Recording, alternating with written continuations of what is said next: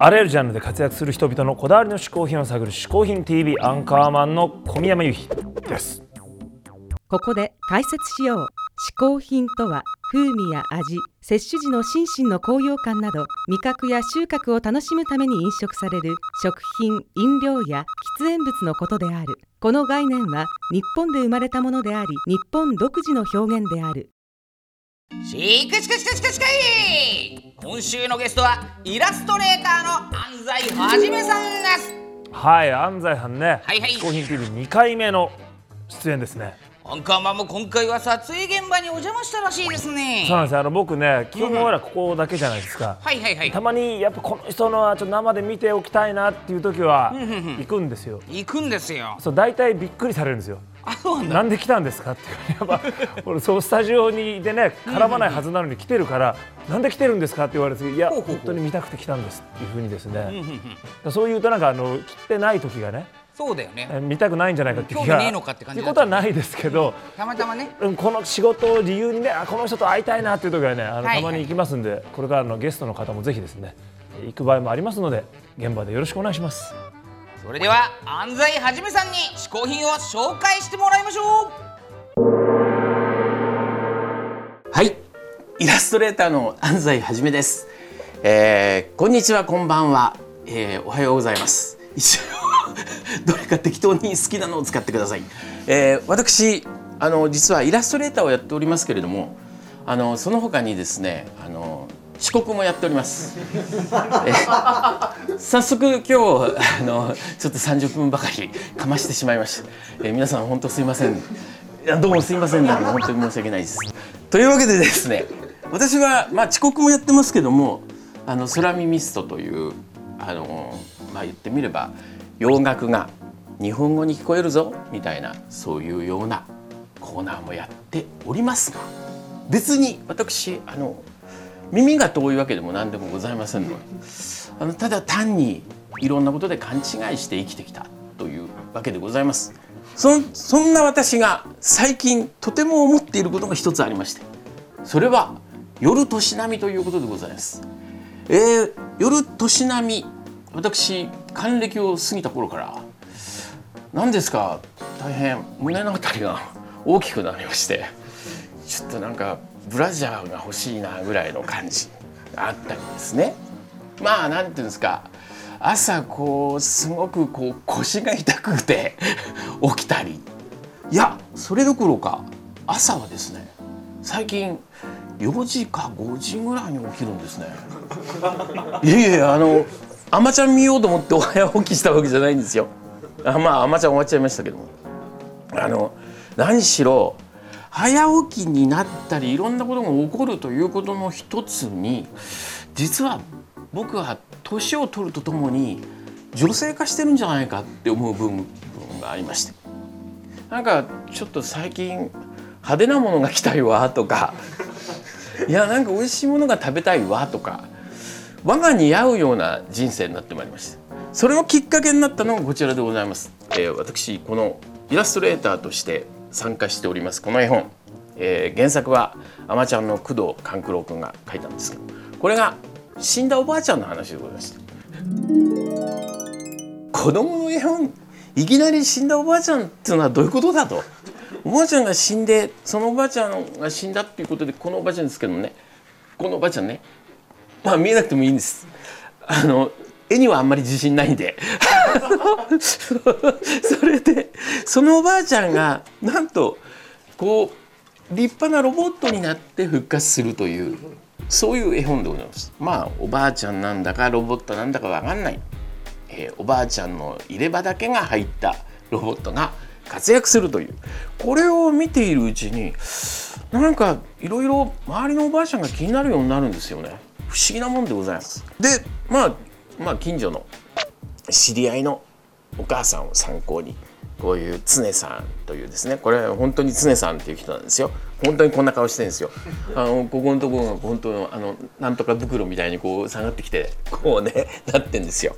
でこの人がですねまた面白い人でですねもう私ね実はね最近すごい趣味ができちゃったのよって言ってですね送ってくれたのがこちらでございます。お分かりになりますか？これ。そうですね。トウモロコシですって。違いますよ。あの これはですねチラシをチラシをあのこうこうね酔ってくるくるくるくるくるって端っこから巻いてってそうするとこうなんていうんですかセンターがこう自然にちょっとだけ厚みがあって両側が細くなるっていうのがありますけどもそういうふうにできたそのそれこそそういうチラシを束にしてですね。でガム手でこう止めまして。これでこれを1本。これすごい時間かかるわけですよ。でこれ便利なのよって。何でもできるんですこれ。便利棒。おばあちゃんの便利棒。これが大変気に入っております。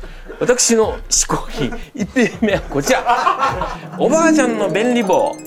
これもう肩をこう叩きますねこれこれいいんですよなかなか。おーねもう本当ですよ。あとこうねこれでグリグリできます。これグリグリグリってできます。こういうのもグリグリなんてできますよ。これの効果おばあちゃんはこれでですねあの電気のスイッチもカチンとこれやります、ええ。慣れてくるとですねあのテレビのリモートコントロールとかもこれでこう先でこうやったりしますちょっとしたものをこうなんか寄せる時もこれでずっとやります。これ一本あれば何でもできるんです。もし暴漢に襲われたらこれ投げればいいですから。まあそんなことはないかもしれませんけども。こんな便利なものがね日々の暮らしの中で生まれてくる。おばあちゃんのアイデアっていうのはすごいじゃないですか。本日はこちらの商品。一ついかがでしょうか。おばあちゃんの便利棒。安西はじめさん一つ目の嗜好品はおばあさんでした。はいというわけでね、いはいはい。あの VTR 自分でもね最初ちょっと言ってましたけども、ん。安西はじめさんといえばねほいほい。遅刻の常習犯としてもね、有名です。この日もねぴったりもうきっかり30分はあ遅刻してきましたからね空耳アワーのコーナーでも、あのタモリさんをたびたび遅刻で待たせたっていうのもね、これ有名ですよね。有名ですよね。あのちなみにねこの日はね、本当はね現場に30分前に入ろうとしてたんだって。え？で30分前に入ろうとしてたんだけど、ほいほいほい。マネージャーさんに電話して、うん。ちょ30分前に行くからって言って電話をした時にほいほい。マネージャーさんがちょっとなんかね、口ごもってる感じがしたんだって。口ごもってたの？なんかあーっていう感じがしたんだって。ほうほうほでそれを安西さんはピンときて、これは俺を遅刻させないために30分嘘ついてるなって勝手に勘違いしたらしくて、それできっかり30分遅めに来たら実はその集合時間を普通にちゃんと伝わってるだけで合ってたと。30分遅刻してきたっていうね、あれれれれれえーこういうね。入り時間一つにも、ええ。マネージャーさんとの心理的な駆け引きが大変なんですね。大変ですねこの現場。はい。さて、今日は安西さんと並ぶ芸能界遅刻王として有名な、はい。ホフディランの相方渡辺ベイビーの伝説の三大遅刻ファイルを発表します、はいあのねはいはいはい。まああの一応本人のために言っておくとね、うん。最近はん。遅刻しないです渡辺エイビーも治ってきた。治ってきたんですけど昔は本当にすごかった、ほうほうほというわけで本日はそんなですね渡辺エイビーの伝説の三大遅刻ファイル。おお気になるね。こちらを発表したいと思いますけどもね。まず第3位からいきますか。はい3位。ででん。最長12時間遅刻事件。12時間？12時間って普通遅刻できないですよ、ねって。これはねスタジオであのレコーディングしてたんですけど、はいはい。渡辺エイビーが一向に来ない。と来ない「君の顔」という曲を撮ってたんですけど、一向にやってこないと。ででまあレコーディングってほら渡辺エイビーがやんなくて他の作業がね僕がコーラス入れるとかあはいはいはい。なんか他の人がギター入れるとかあるじゃん、だからとりあえずやってたんよ、まあまあ来るだろうと思ってやってたら2時間来ない。2時間。4時間来ない、お経つね。えー昼、ね、夕食食べてからまだ来ない。うん。ということで結局作業してる間に10時間もう終えようっていうまで渡辺エイビー来なかった。大丈夫。でも来ないからもういいやじゃあ今日もう全部やって帰ろうというところに渡辺エイビーが電話で。ほいほいほい「ああごめん寝坊しちゃった」寝てた？10時間ですよ、10時間寝れることの方がおかしいぐらいなんだけど、ね 10, 時間寝坊しちゃったんです、でじゃあもういいですいいです分かりましたって言ってるんで今度これから、そういうわけにはいかない、こんなだけ遅刻してみんな待たすんだからもうそれ謝りに行くからいてくれってここから2時間待たされた。来るまで、もう来ないんだから来ないでいてくれって、結果12時間待たされたというね、これが3位ですこれで3位だ。これで3位さあそして2位じゃらん都内宿泊事件。都内宿泊？これね、渡辺ベイビー当時ですね、えー洋画のあたりかな？洋画。今住んでたんですけども、新宿当時の新宿リキッドルームで、ココディランのワンマンライブが初めて。初めてのまあリキッドでのワンマン。でこれをもうあの本当遅刻するとねあのもうリハーサルも進まないし、まあそのスタッフとかもやっぱり初のそのじゃあリキッドでワンマンだっていう時に、やっぱその渡辺ベイビーが1時間2時間遅刻ってこう士気が下がるでしょ。下がっちゃうよ。だからその当時のえー事務所がですねもう都内だけで泊まれと。わあ遅刻しないようよにく洋画に住んでるのに、新宿のホテル取るから泊まれと言って新宿のホテルにですよ、泊まっただけ遅刻しないために、まあ、珍しい話ですよ。もうね。そしたらそこで寝坊して2時間遅れてきた。よく寝るね。まあまああのスタッフもまあさすがに新宿にいるから最悪起こしに行きゃいいやっていうことで起こさないでいたら2時間遅刻してる。泊まらせてもまだ遅刻してくるというね。これが2位第1位1位ザン。テレビ生放送遅刻事件生放送でですか？これはですねもう忘れもしないですけど銀座のスタジオでですね、公開生放送ファンがいて、ファンもいて。えー TVK の番組ですね。これに、まあ、生で出るわけですけども渡辺ベイビーが来ないと、でこれ生ですからもうやるしかない。やるしかないよ。で、まあ、僕だけ出てね、そのまあホフディランの今日はゲストでホフディランの小宮山由依さんが来てくれました。って言って僕だけゲストでもとりあえずやって。でもうそのまま進んでたで粛々とね、はいでもう番組終わると全部トークゲスト部分も終わって、最後終わるっていう時に渡辺ベイビ汗だくで入ってきたんですよ。客を押しのけて、入ってこなければゲスト小宮山由紀だけでよかったんですはいはいはいはい。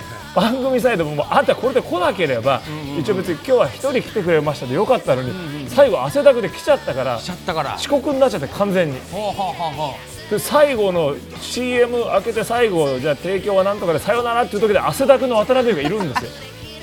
もう心霊みたいになってるう あれ？ってなるよね。あれ？ってさっきまでいなかったトークもしてなかった汗だくの死にそうなやつがあーってやってる、来ないんだな来るな。寝坊やっぱり。3位も1位もしててもう来るなっていうここそこまで来ないんだ。